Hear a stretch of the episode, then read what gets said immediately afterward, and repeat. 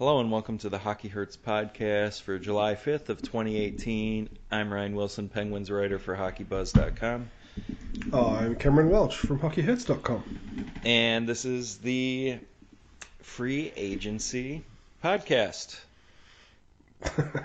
and also trades. And maybe trades. well, that's probably the more exciting part now, considering what's happened thus far. So I think we'll lead off with a maybe trade, and then we will um, go over some of the, the bigger moves uh, that happened this past week. Uh, obviously, John Tavares included in there, Ryan O'Reilly, uh, big Carolina trade in there. But we're going to lead off with the best defenseman in the league is going to get traded. So, we're all pretty confident this is actually going to happen, aren't we? Like, everything that I've read, everything that you, you sort of see on little clips and stuff, looks like he's going to move. Yeah, he he's gone, and and what makes it even like it's typical Ottawa not knowing how to do anything right. Like they ditched Hoffman for peanuts, you know, and you had that whole girlfriend. Uh, that was just gross. If that stuff's true, and I assume it was because you normally don't move highly productive scoring wingers for nothing, and then have the team that you traded it to work you over and get more value. Oh yeah, and then trade that player straight back into your division, which was apparently the reason you didn't do the original trade anyway. Morons. It's also moronic to not get value, regardless of a stupid division. Yeah. Just get value back. And they didn't, so now Karlsson is he's gone. And there's really not much for an Ottawa Senators fan to hang their hopes on. And quite frankly, I don't know what franchise is in a worse spot right now. Um, them or the Islanders. Ottawa. Yeah. and that's mainly because um, of the owner. The owner has just shown a propensity to just get it wrong uh, more times than not. That's all. How come he didn't launch a CSI investigation into the Hoffman stuff? You're never gonna let that go, are you? No. Funny. What a jackass he is. But so Erik Karlsson's going to have uh, potential suitors, obviously. The issue being the Senators want to pawn off the Bobby Ryan contract. Only a few teams can probably do that, Vegas being one of them. In fact, I don't know how Vegas hasn't already made this happen. I do because their general manager is not general manager of the year material. Like this is literally a no-brainer. It is take the two contracts on. You've got so much cap space falling out of your rear end, and give him Tomas Tatar or something stupid like that. Like to what they have to give them back. Give him Nate Schmidt. Like if you look at the list of defensemen that they've got, like you've got to have some form of salary go back to make this this happen. Like it's not like you said, it's not a complicated process. Seriously, unless everyone's trying to just screw Ottawa right up the ass, which is possible because everybody knows they're stuffed. Um, yeah, Vegas to me makes complete sense. Like y- you just went on your Stanley Cup final run. The fans are going to be with you with um, these kind of moves now. It's not going to be, oh, we're an expansion team. Let's slowly. No, I mean they got a pretty good sized chunk of success already. I've, I mean, that goes without saying. Uh, they lost Perron and Neal. That's like nine million.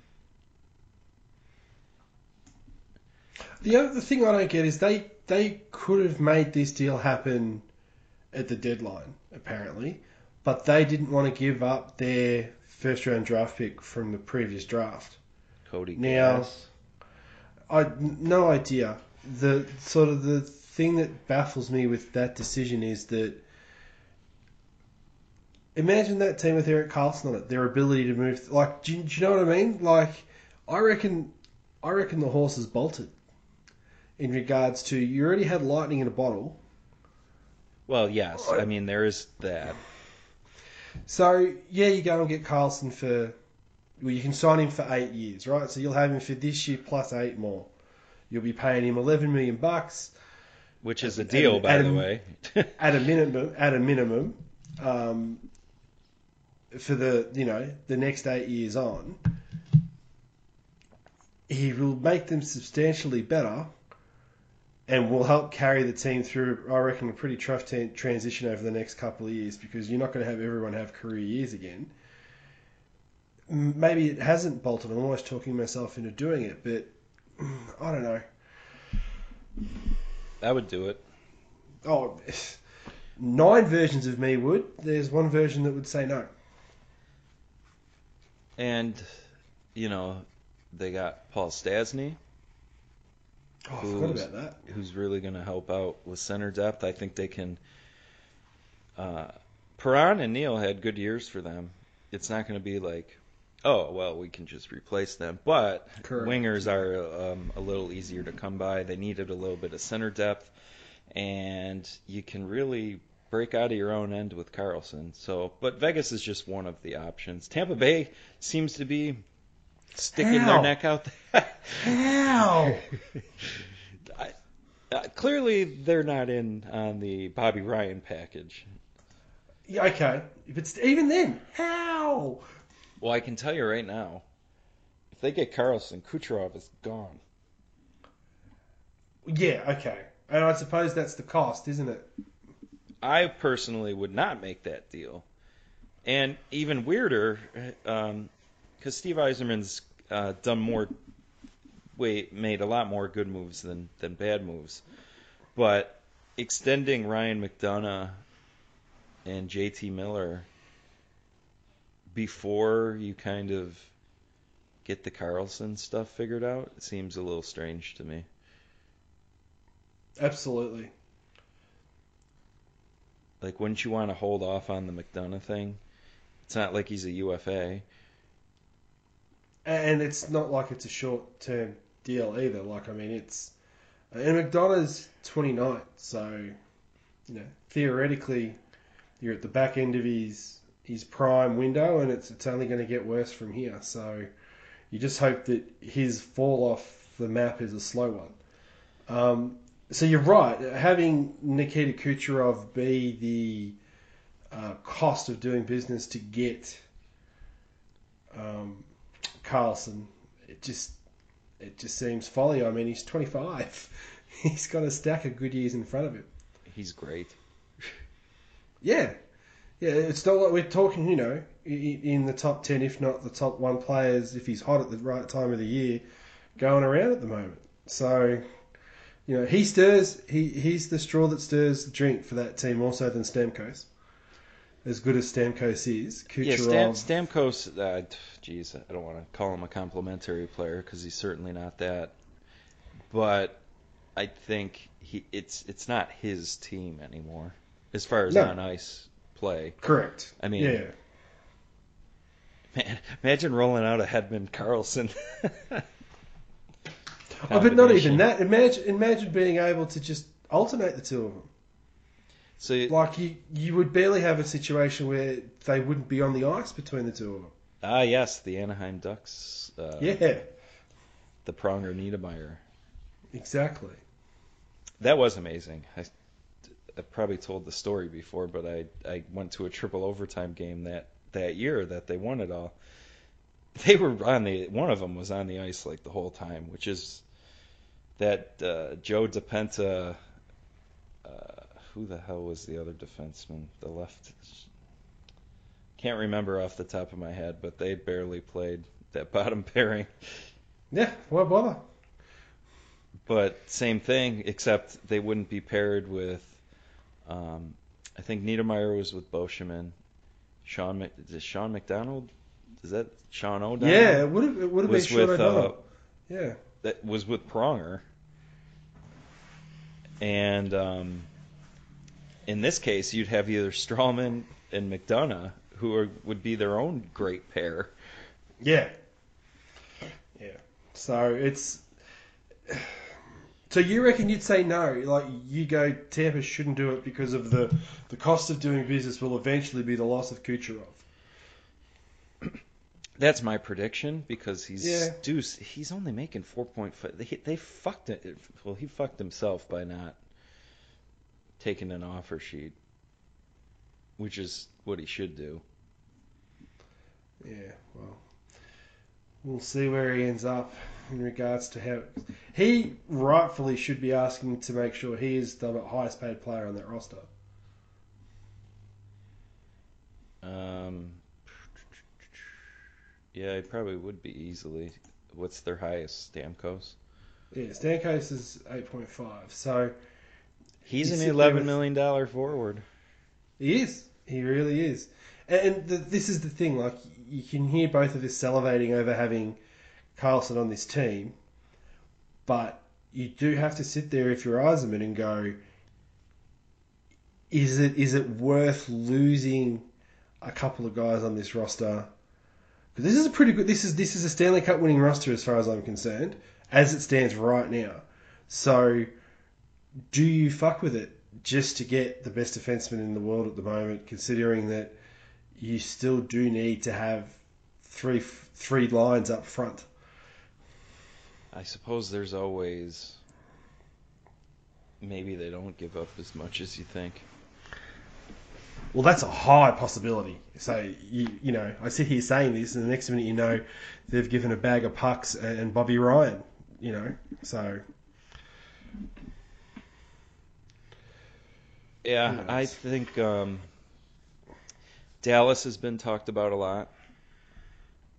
And some prospect that's apparently unmovable that I've never heard of, but that doesn't mean he's not good because I don't really, not really on that stuff all the time. yep. Uh, it, but it seems stupid for Dallas to. And let's be honest, it would be for Spezza.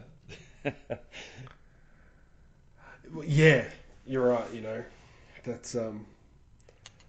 How else would you, as the owner that thinks you can outsmart the fans, try to cover up Karlsson? Hey, former legend, Spezza. Yeah, Every- everybody's just like, God damn you. yeah, I know. It just it wouldn't be fun being an Ottawa Senators fan at the moment at all. I mean, you know, our last podcast was you and me getting angry over a one bad signing followed by sort of another, and it's like, you know, we haven't missed the playoffs in ten or twelve years or whatever the hell it is. The Senators are just Well, it's all Even when they- I know, but geez, they they're a tire fire. Yeah, they're pretty crappy, but it'll be interesting to see where Karlsson goes because he has lifted up the Senators of all teams for many years, and putting him with actual good team would be really fun. And and for him Yeah. personally, I just want him out of there, and I have for a long time because I don't really respect that franchise much, and it is owner, it is owner related, not obviously fan related. But you know, that's a franchise that doesn't move the needle at all for really anybody, even in Canada. No, I, no. I mean, you know, everyone sort of jokes that it's going to be Phoenix that, that gets relocated, but they're close. They're really close because they're not. They're probably not going to get that arena in Ottawa, in downtown Ottawa. If they don't, then Melnyk will look to sell it off. I I bet Yeah. he's kind of being pressured to sell. Oh, he should be. I don't know by he- I don't know by who, but there are reports that there's been offers. Yeah. So, and I mean, he'd be silly to sell it on the first the first go. Like, hold on to it, get some value up for it, because there's a demand for it and then get out. But um, you're kind of pushing shit uphill at the moment with that with that franchise and trying to sell it. Well, I guess I mean it's mostly wait and see with this. I don't really have a strong prediction other than I don't know how. Like you said, how the hell is Tampa going to do it? Um, I still think Vegas should give it a give it a whirl. I think uh, the Islanders uh, supposedly tried, but again, uh, Karlsson would have to want to play for you. And what the hell is the drawing card there? Because not Yeah. I, I, the obvious is John Tavares, but they also the Islanders were in a unique spot this summer for um, the Tavares thing because he was the best UFA forward. But you could argue they could have the best UFA defenseman and lost him too. Oh, de Haan, yeah. So Jesus Christ. The de Haan one makes no sense to me. Uh, outside of maybe de Haan told them no, which I haven't seen, because you know we could spend a long time talking about John Tavares and and his value and you know what he means to that franchise and the shit that he's put up with. Uh, but de Haan they lost him because they wanted to reunite the most overrated fourth line ever. Yeah, it's it's funny. You um, you see some of these moves that Lou's made, and the volume of tweets that came out saying, "Well, we can guess who was the smart signings and who were the heart signings in Toronto," because as soon as Lou's left, that sort of style of of um, contractors turned up in um, in New York and and Dubas has, has sort of been getting ticks for you know shrewd signings and, and more analytical based uh, signings and stuff like that. So it's it's just funny how I also like the fact that Tavares said, "Well, I've got no reason to stay here. These guys are all new. I've got no loyalty to these guys, so fuck it. I'll go back to I'll go back home." Not for nothing. He don't owe shit to nobody, even if they weren't the new guys. Yeah, of course. You've said that. You've said that quite a bit, but I do like the fact that he sort of went, "Well, fuck it. You just changed everything at the very end. I'm gone." And changed what? Barry Trotz? Do you think Barry Trotz was the reason that Washington won it all? They won it in spite of him. I've said that a few times. I mean, it took forever to get Vrana a regular shift. He It took injuries and suspensions to give Vrana a. It happened in spite of Trotz, not because Trotz went, "Oh, that's a good idea." He ran out of options. and you know he didn't start Holtby for the playoffs, which you know um, I'm not gonna bash him too much there because the numbers were significantly different during the regular season. Holtby did not have a very good his standard, but anyways. Um, like that's the drawing card. Lou Lamoriello's the drawing card. You think John Tavares didn't see over the murky waters in the tri-state area and saw how the Devils had been doing? Yeah. He's right there to see all the Devils bullshit for years. Mm. And then Ray Shero comes and you know, I think has done pretty good with a what I thought was one of the worst situations in hockey. And then Chiarelli gave him his get out of jail free card and the Devils are kind of, you know, they're not spinning their tires anymore. They're they're actually kind of. well, I have a direction. Yeah, I have a in, direction. in a positive one. I don't know how quick uh, uh, it'll happen and how far they can go, uh, but the Islanders, he gave them a decade plus.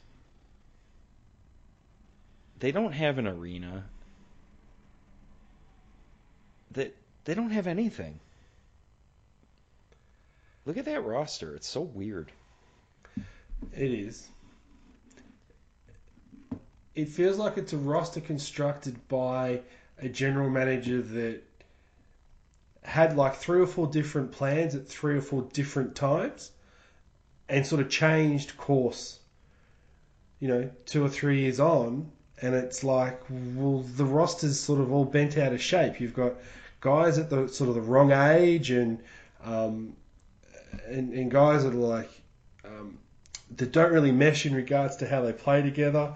It's you know, I mean, everybody patted him on the back for the the Boychuk and Leddy sightings, um, but they fell into his lap. You know, that was other teams' cap issues, not so much his ability to seek these players out and, and, and get them on the cheap. Yes. Um, and those guys, um, that's a while ago now. Yeah, that's what I mean. Like, it's it's amazing how um, general managers can ride on the coattails of a couple of good deals. Um, yet you make a couple of bad ones, and, and they seem to be able to get away with it over and over and over. Yeah, there's there's nothing there. Like they're going to have to massively overpay for Eberle to stay now. And if I was if I was Barzal, and certainly if I was Josh Ho-Sang, I'd be looking to try and get my ass out of there as quick as I could. Well, I don't even think they want Josh Ho-Sang the way they. And Yes. Lou Lamoriello with Ho-Sang, yeah, okay. You think he's going to wear 66 anymore? Lou is such a loser. He's already he's already changed his number. Somebody, uh, Garrick on um, Twitter of Hockey Graphs, he pointed out to me that maybe that's usually the case at that camp. Oh, or, or that was his AHL number, and it was run by the AHL coach. So maybe, anyways, Lou is still a loser regardless of the number. He True. he really is. What has he done in the last decade? They got one lucky run to the um, Stanley Cup final, and that was in 2011-12 when the Flyer or Fleury fucked up the Penguins' uh, last best run of the stall era. Pittsburgh would have obliterated that New Jersey team. So the path was cleared. Uh, he he his facial hair, everything about him, I do not like. Yeah, yeah, I'm in the same boat. I don't. I There's don't nothing most of the appealing about him. You're in an entertainment business, and you're old, crotchety, and you have all these stupid rules because of why I don't know, some faux tradition or uh, some what a stupid culture. Yep. He sucks. Yeah. And quite frankly, I hope that these moves aren't him being smart trying to tank them because I do think that's like the only path forward for the Islanders right now. Even with the lottery odds lower, you still need to get in the top 3. I'm hoping he Yeah. actually thinks they're going to be a playoff team with these. I really dislike them, and I've never really cared much for the Islanders in general, and that has nothing to do with uh, the Volek goal in '93. That's just they they're never really all that interesting.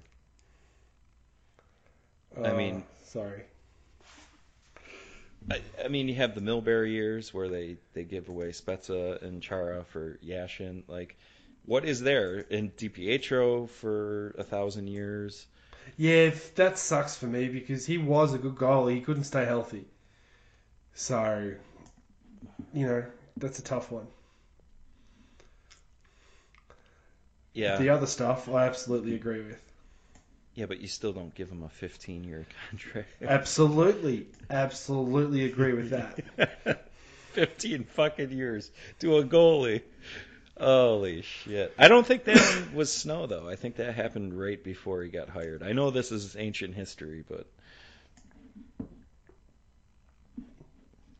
But, um, you know, we've talked a lot Islanders. Uh, Tavares with the Leafs is super exciting and not good news for the rest of the East at all because. Uh, no, I not. do think they have an argument for having the top three centers in hockey, but I still think it's Pittsburgh in this moment because I do think Crosby and Malkin are still, as a duo, a notch above Matthews and Tavares. And it will be Matthews that drags that up because I don't think Tavares will ever be as good as Crosby or Malkin. Well, yeah, I mean, And, they've maybe aging as the- curves get into it, Yeah. but it, it- for next year, the the difference maker is Brassard is a great third line center. Kadri is amazing Yeah, third line center.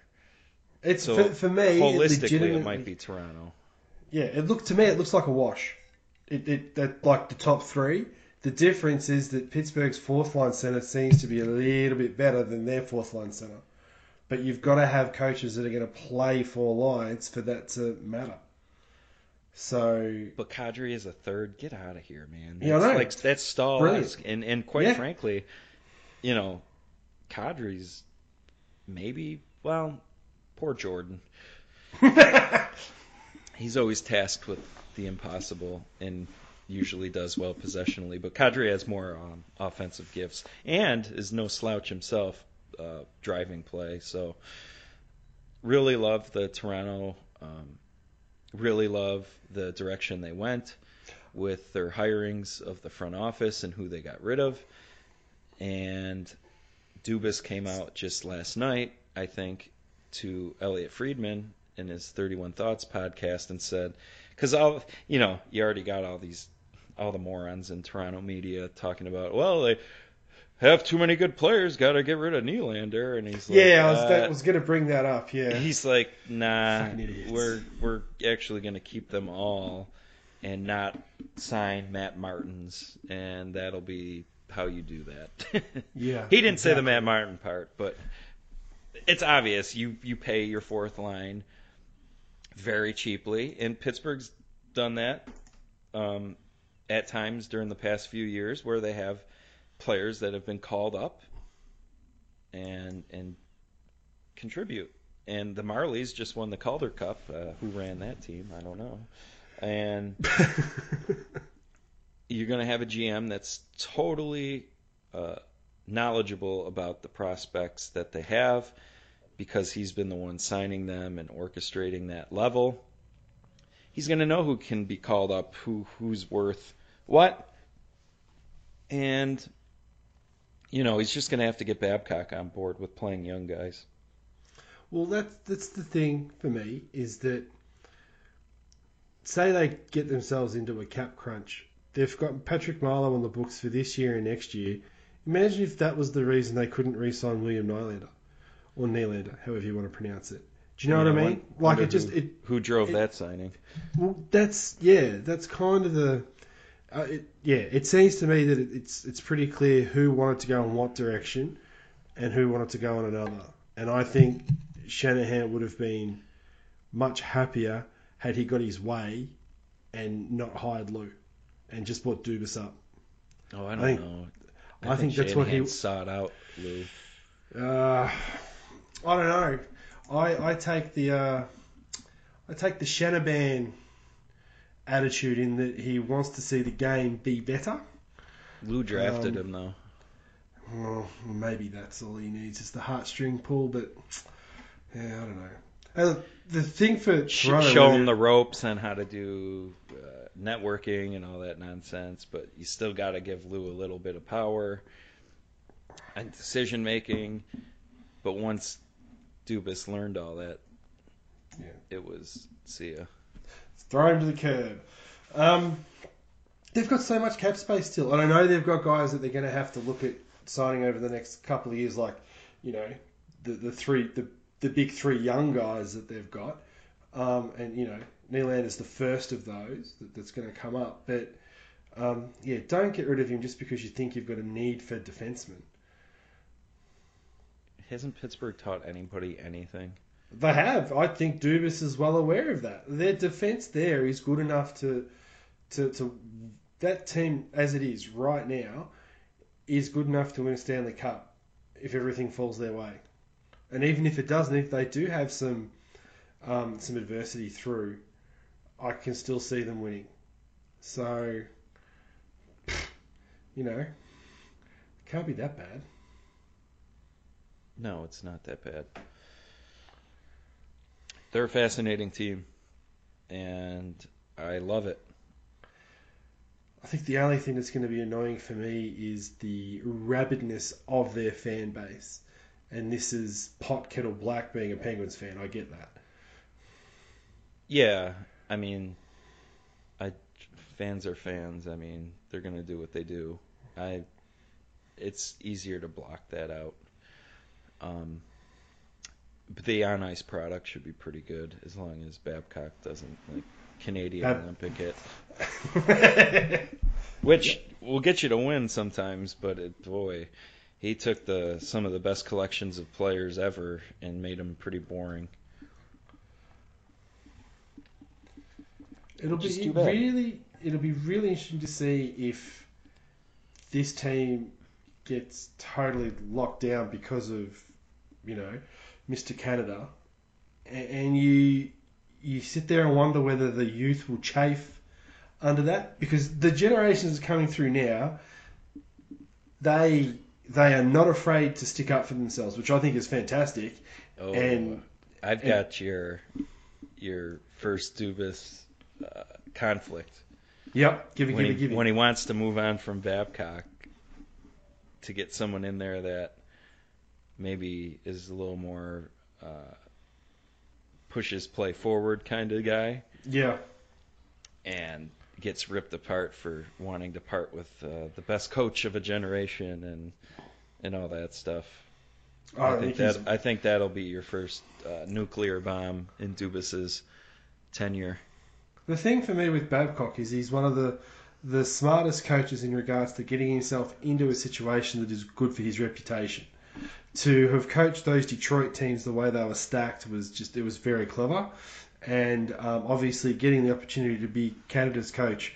Well, like you said, you look at the collection of players you, you, you're bringing together, and nobody's gonna uh, say no to what Babcock wants you to do because you're playing for your country. So everybody will always curtail their role to make sure that they're on that team and are a part of that. So oh, it'll be I'm just it'll be curious to see what happens in two or three years' time when that really young core of players hits their prime.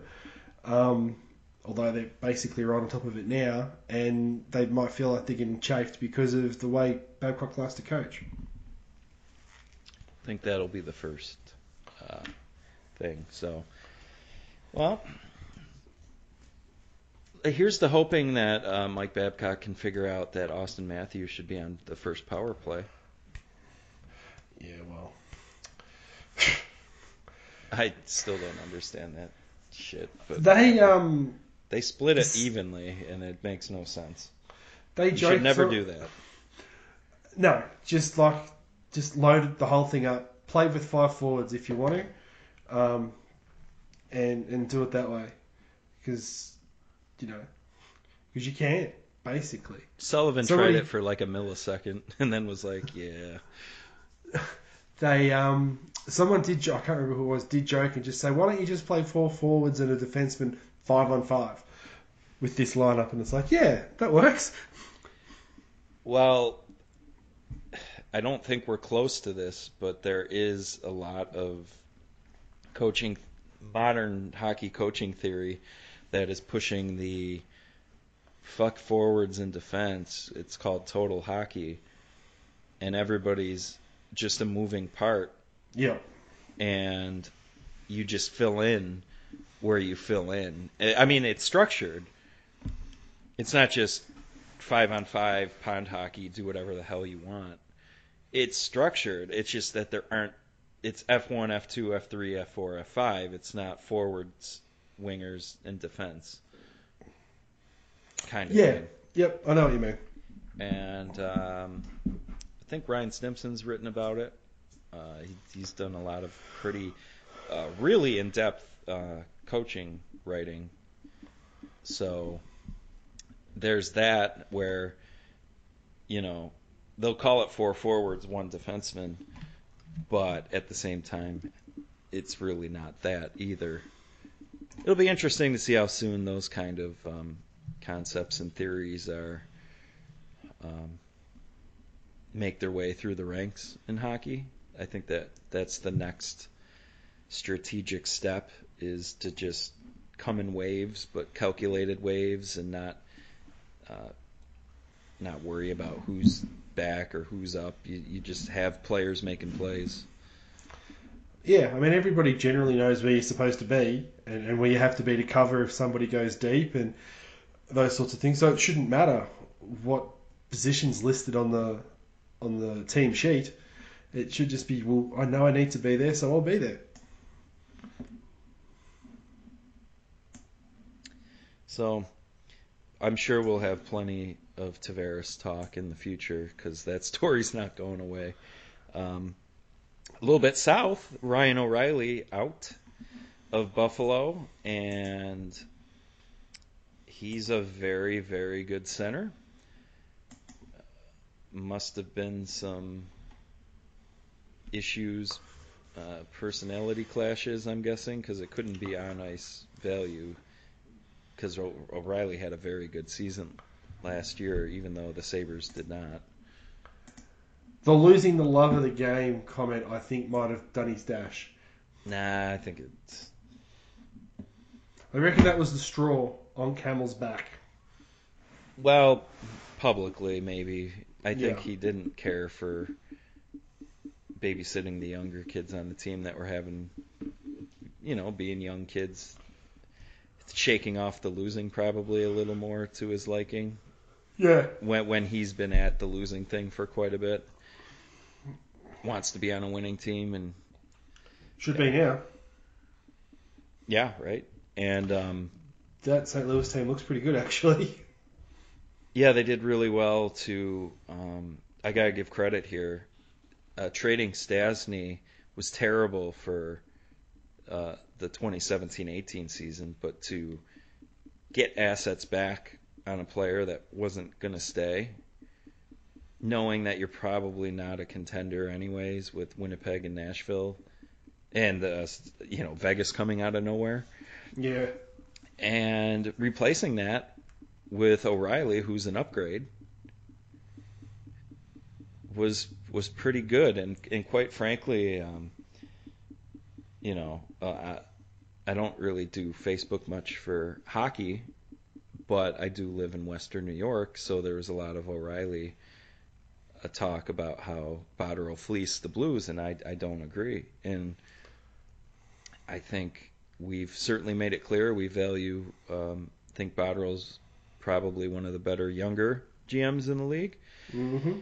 but you know he got two overpriced depth players in Sobotka and Berglund, who you know the Sabres certainly do need to work on that center depth and and get NHL players, and they do have cap space, but those guys aren't really that great for for the value. Uh, first round pick, which is lottery protected apparently for St. Louis. It not is. that not that I think that's even going to be a thing, anyways, but that sucks on the you know minuscule chance that they land it. yeah. The second round pick's not for a few years, and the prospect from you know I have to trust other people here was not one of the Blues' top prospects. No. But, I mean, you have a think about it. They picked up Perron. They got Tyler Bozak. Um, Oh no, for St. Louis it's good. I'm saying for yeah. Buffalo, The- it. oh, um, no, no, no. I, I, yeah, I get what you mean. Like, yeah, it feels like it tipped. You know, what's the old saying? Whoever whoever gets the best player wins. It, it feels very much that way for St. Louis. Unless you're trading Malkin for David Backes and T.J. Oshie, you know, then who really wins that trade? um, but yeah, it wouldn't surprise me if, if St. Louis have a, a bounce back year, if that makes sense. Yeah, should still got a um, couple of really good um, right-handed defensemen, which seem to be um, a piece that most teams have to overpay for. So Fabbri They're kind of- hopefully uh, returns from injury. He's a promising. Yeah. Tarasenko's great. Uh, there's they got some talent there. They have the thing. The thing for me that it's probably going to ride on Jake Allen. Which version of him are they going to get? The shitty one because that's the one they get every year. There you go. So they're going to have to sort that out. Or this team's going to go nowhere. It's they're going. I mean, get- I'm all for the the minimalist goalie stuff, but you don't need to stick with the guy that sucks every year for like a decade. no. Well, talk to Pittsburgh. Um, No, he. I mean, he, there were moments and years where he was good. Uh, Jake Yeah, Allen, show me one where he. You know, yeah, yeah, I know, I know. I'm just been an asshole. Um, I know. Uh, Look, So I for- think St. Louis will do well because they've got Beau Bennett listed on their non-rostered players, so they'll be fine. Beau, Beau didn't quite hit the his potential ceiling that I had for him, but No, those are I the kind of agree. I- guys that I would take a risk on rather than the pluggers. Well, you take a risk on him rather than um, which is funny saying that because one of them has two Stanley Cups and the other one has zilch. Uh, that's not true. One of them has one. Beau, Hey. Beau, Beau got one. Did he? First one. He got traded a, to the Devils uh, after. He didn't get his name on the cup, but he, he got a ring. Uh, huh. I think he just fell below that threshold of getting his name. Oh yes, the dangerous threshold. But uh, you know, Buffalo. I, if you analyze just inside of the trade, they were in a tough spot. Everybody knew they were going to move them. Uh, Montreal. What did Montreal do recently? Did they do anything? They did the Domi thing, and they got Steve Mason from. Oh yeah, that's right. They Um, picked up a lot of salary. Yeah. Um, which I still don't understand. I mean, I guess they get a Joel Armia. Yeah. which you know Joel I like because he used to play for the Amerks and I liked his pattern for his stick that I used to have ac- access to and all the other right-handed Amerks since then have shitty ass heel curves that make no fucking sense to me. So Joel, shout out to your normal mid curve. Uh, it's, it's it resembles a P88. Uh, so yeah, I like Joel's um, stick pattern, so I'm always going to be a fan. He got I traded, love that. and my quality of stick uh, went down because I'm at. I mean, I suppose I could go out and buy No, no. Why buy? at stick? full price, or I could just continue to get the um, extra pro stocks and try to figure out all these nonsense curves. I had a. Who have I had the last few years? Ristolainen, um, Coletta. right. Because he Player was in down your with own the mold, isn't it? He was down with the Amerks for a bit before um, he retired. So, yeah. Oh, uh, Justin Bailey. A lot of heel curves. These young youngsters. So we'll see. Buffalo has three first round picks next year, and Jeremy White, who um, hosts co-hosts uh, the morning radio sports show in Buffalo with Howard Simon, has always said players over picks the last um, year or so because at some point you have to stop rebuilding and actually use these picks for tangible purposes. So I do think they should be a players over picks uh, philosophy with these first rounders. Uh, you know, depending on where they are in the standings, they should probably um, push two to the center of the table, maybe even three, depending on the player. And, yeah, and, I mean, because Eichel, him and Connor McDavid have been in the year or the league for what three years now. Well, yeah. So they're outside their ELCs. You're now, gonna have so to they're- you're gonna have to start paying. Um, well, they already are paying Eichel, but Dahlin is gonna have to be paid in three years, big time. There's gonna be no bridge deal there. No, I'm actually really curious to see um, how this team meshes. It it feels as though they've got enough guys that are in that mid 20 before they hit 30 age group that they're not sort of aged out of each other. I mean, you know, you know, if Casey Mittelstadt can push through like everyone's hoping he can, Oh God, he's disgustingly good. yeah, you see. So I mean, they might have some of the answers that they, you know, O'Reilly doesn't Reinhart- get traded without that. Mittelstadt, yeah, I know. Um, you know, and hopefully Sam Reinhart can, can pen out a little better than he has thus far. Um, and then you plug Rasmus Dahlin into that back end, and all of a sudden, everybody on that roster slides down one spot. You know, if you're going to play him on the top pairing, I would assume they'd work him up into that position. But I would be very surprised if they don't have the the quick turnaround that they thought Terry Murray was going to create. You know what I mean? Like they thought it was just going to go pop, and then it didn't. So then he tanked, and then couldn't get him out of the hole. Yeah, and you know, they Conor Sheary is a nice pickup that costs them Yeah, it nothing. is. Literally. A fourth round pick. It could well, it didn't cost them nothing. Here's the deal with that. On the surface, no problem with a fourth or a third round pick to get Conor Sheary. I think they need a left wing. I think he's shown that he can play with good players or great players like Sid. Mm. That's such a stupid statement. Why did I say that? He's shown he could play with great. Well, no shit. They're great players. How the fuck could you not? Um, the, the chemistry stuff gets overrated by certain. Sid's difficult to. No, Sid is not difficult to play with. It's actually the opposite. Um, Matt Hunwick is actually an upgrade on their defense. So say what you will about that, but they made their defense core better because Josh Gorges won't be playing. Nor, And- neither will Jack Johnson. Well, no. Although I, I would say he would probably even be an upgrade for them too because that's how bad it's been. But Sheary coming in, they've they've got some some things to work with. They've got three first round picks.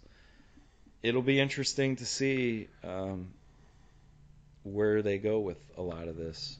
Uh, losing Ryan O'Reilly, that's big because he's really good. I think he's really good at least. And, you know, maybe they hit on that prospect. He had like 18 points in 30 AHL games last year. He's 20 years old, I think.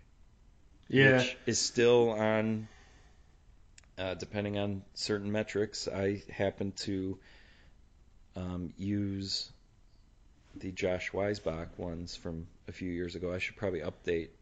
I know Manny just released. Um, Yo, you saw that list? yeah, league calculator stuff. I, I haven't been able to dig into it.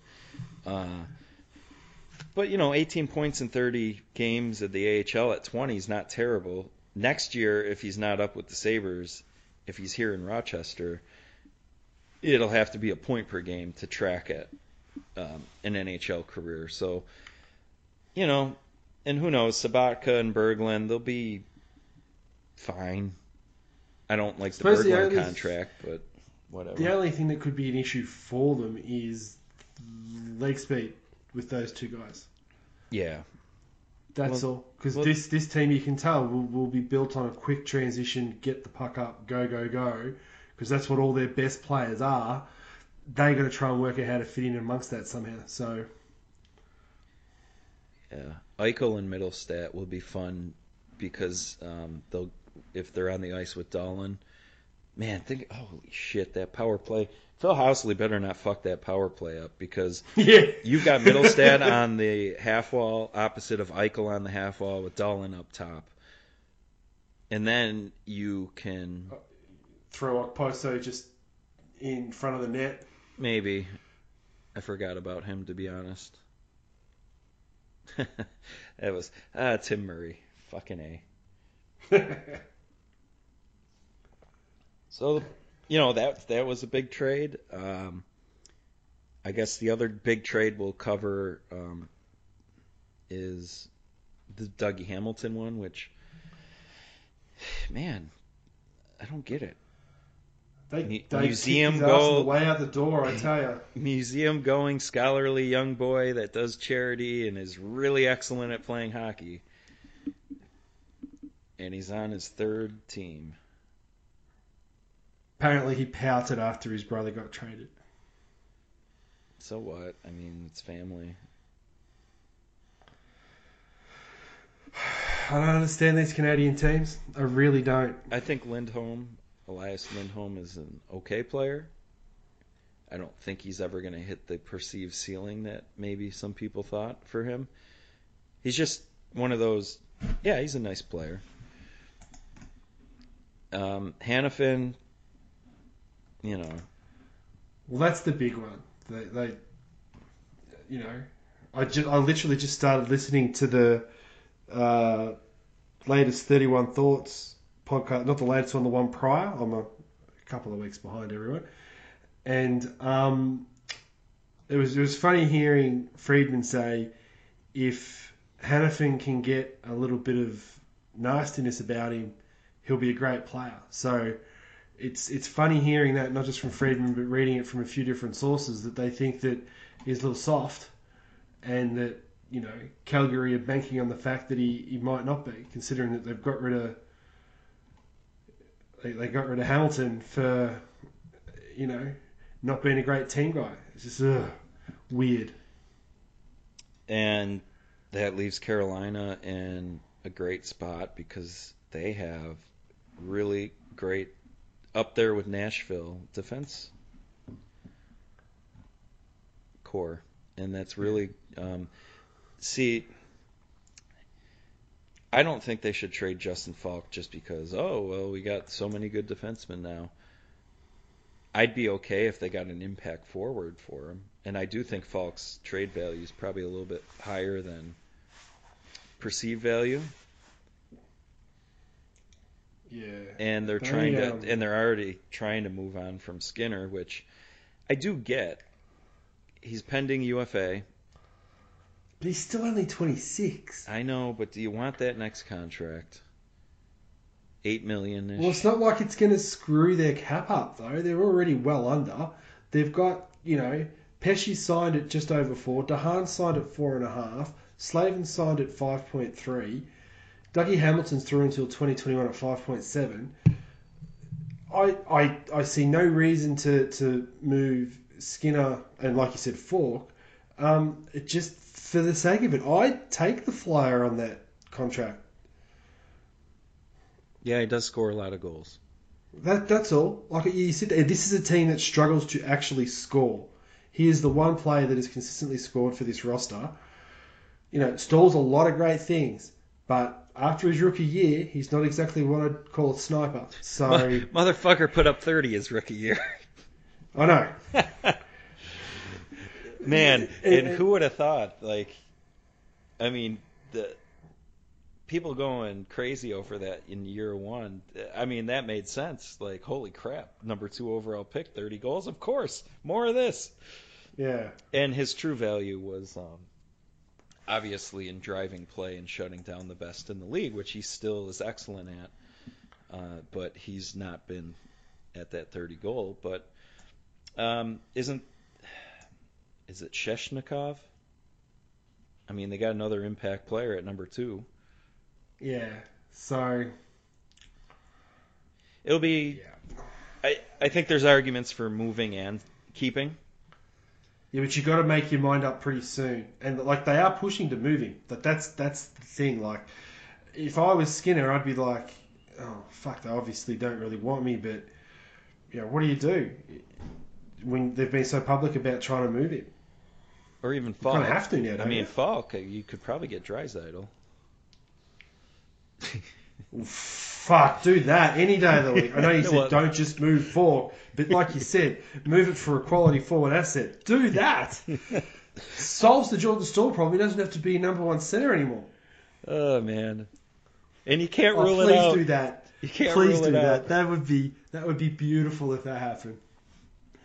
It's I mean, so, it'd it's so suck for the crazy you can't rule it out. But That's true.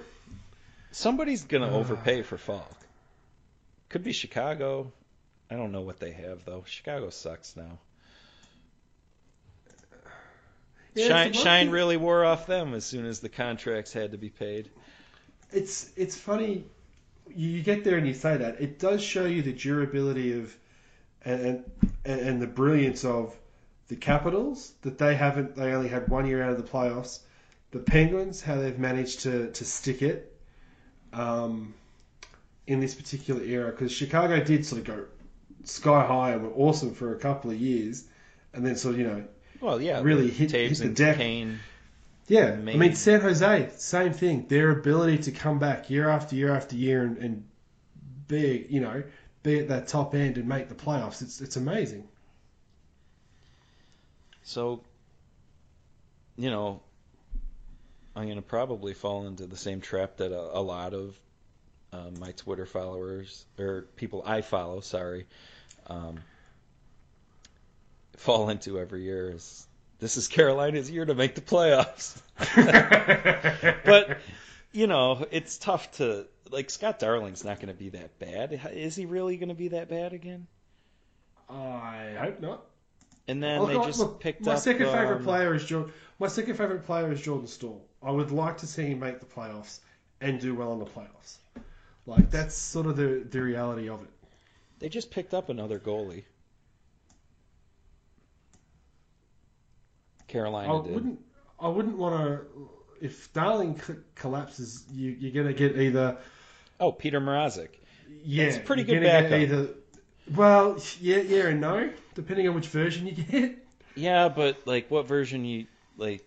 It's not Cam Ward. See, straight away you've got an upgrade. You know what I mean? Like, you're not relying Yep, on absolutely. Cam freaking Ward as one of your wild cards. Now Scott Darling's the only wild card. yeah, Well, no, false. Mrazek as well, but like Mrazek's a better a better bet than Cam Ward. I mean, we have a decade worth of Cam Ward. yeah, yeah. We know what you're going to get from there. I mean, it's alright. I went to Chicago, so that's fine.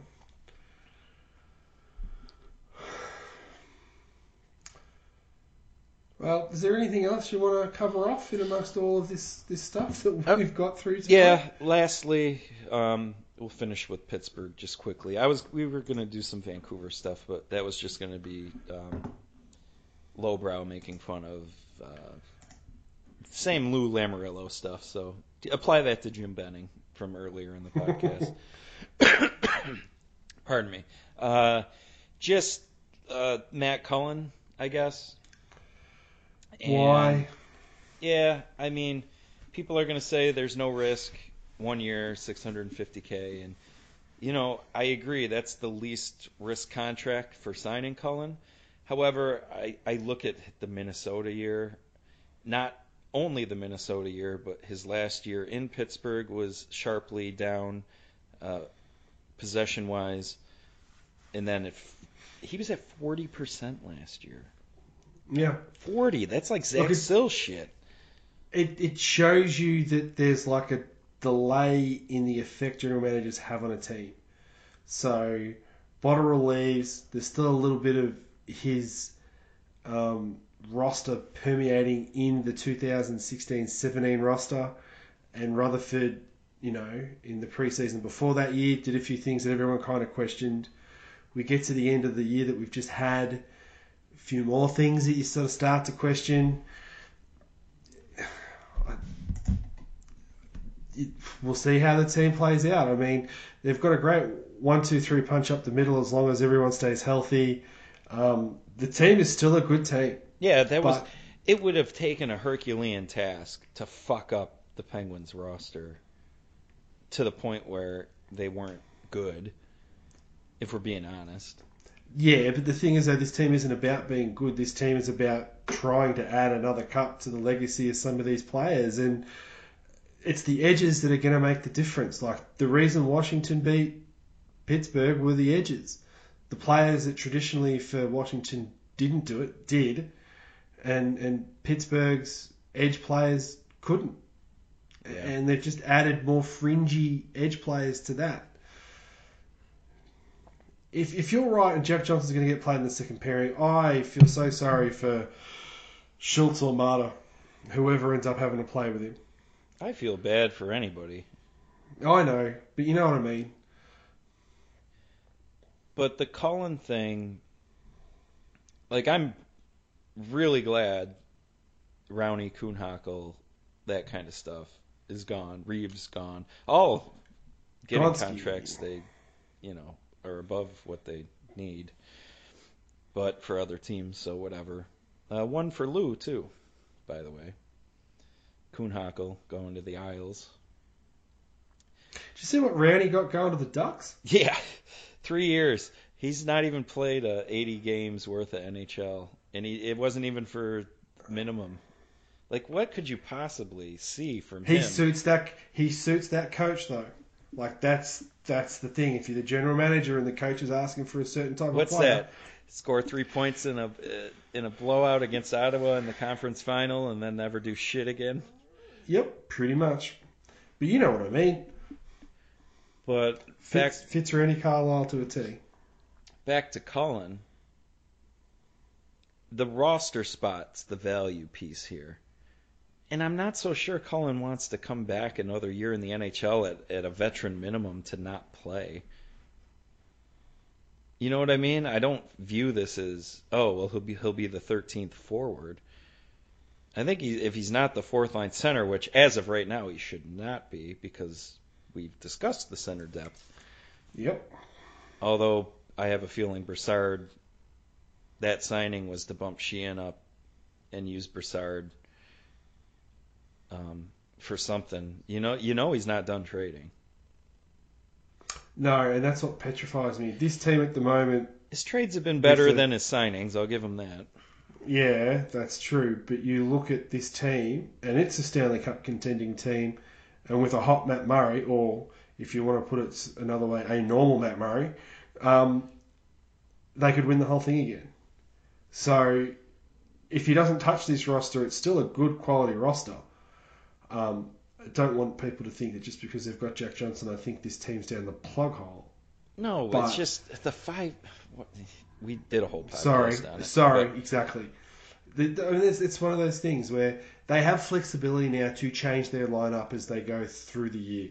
They can push Brassard up onto the wing. Um, they could even push um, Riley Sheahan up onto the wing if they want. And Um, and Rutherford did say as much. All three of those guys can play left wing. I just don't. I I think Brassard and Sheahan should be third and fourth line center. I think there's more value in that, especially for Sheahan. I know they're paying two mil and it's a fourth line, but this isn't a Matt Martin two mil. This is this guy can actually play a little bit if put in the proper role, not elevated, which um, fourth line And that's the showed. risk you run. If you push him up into that third line, he is elevated past. He's, a, he's an excellent fourth line center and a just below average third line center. So if you push him up there and you're going to have Kessel play on that third line, you're asking Kessel to do too much of the work. If you play Brassard on that third line, Kessel has somebody to play catch with. Yeah, or whoever, Sprong or you know, Yeah, exactly. Well, yeah, yeah, yeah, yeah. right wing is pretty well stacked for for the team. At least I think. I mean, clearly they're going to play Sprong somewhere. That'll be interesting to see. Um, be interesting to see where Hornqvist goes. Out the door. no, um, that that boat is sailed. Um, the time was before the extension, so. Um, but yeah, uh, you have Chris Kunitz who who got a million from the Blackhawks, who I thought, you know, for a mill, fourth line, left wing, and uh, I suppose Anthony Duclair is still out there with um, some ties to Pittsburgh wanting him. That would be another left wing option. So when you I would rather have gone that route than the Matt Cullen one. And yes, again, I don't need to be told one year 650k is not exactly the highest risk, No, it's the roster But- spot, like you said at the start. but I feel as though Sullivan and Rutherford's ties to Cullen will cloud the deployment, and that could be an issue. Because it's one of those things where if he comes out for all the defensive zone draws, which is what they did both years they won the cup with Cullen there, um, and he still gets caved, and he still gets caved in like at forty percent. What's the point of having him out there winning the draw? Because you can't get out of the zone. And I don't think he's all that great of a penalty killer either. We're too slow now, and they've got better options in there anyway. Yeah. So, yeah, I hear my youngest child yelling in the other room. Okay, well you better go. I think that I think we we covered a lot of the major things that have happened. So um, yeah, see us out. Oh, well, you know where to find us. Obviously on Twitter at hockey underscore hurts, at Gunner Stall, at Walshy66. You can find us on iTunes. Please rate us there if you can. That would be fantabulous. Um, we are on Patreon, uh, patreon.com backslash hockey hurts. If you want to donate to said podcast. Um, thank you for all your support. We are looking as though we're going to get a bit of a schedule in now, which will be nice. Um, you can find Ryan's writing at uh, hockeybuzz.com, and if I ever do actually write something, I'm at hockeyhurts.com. Awesome. All right, we'll see you next time. Adios.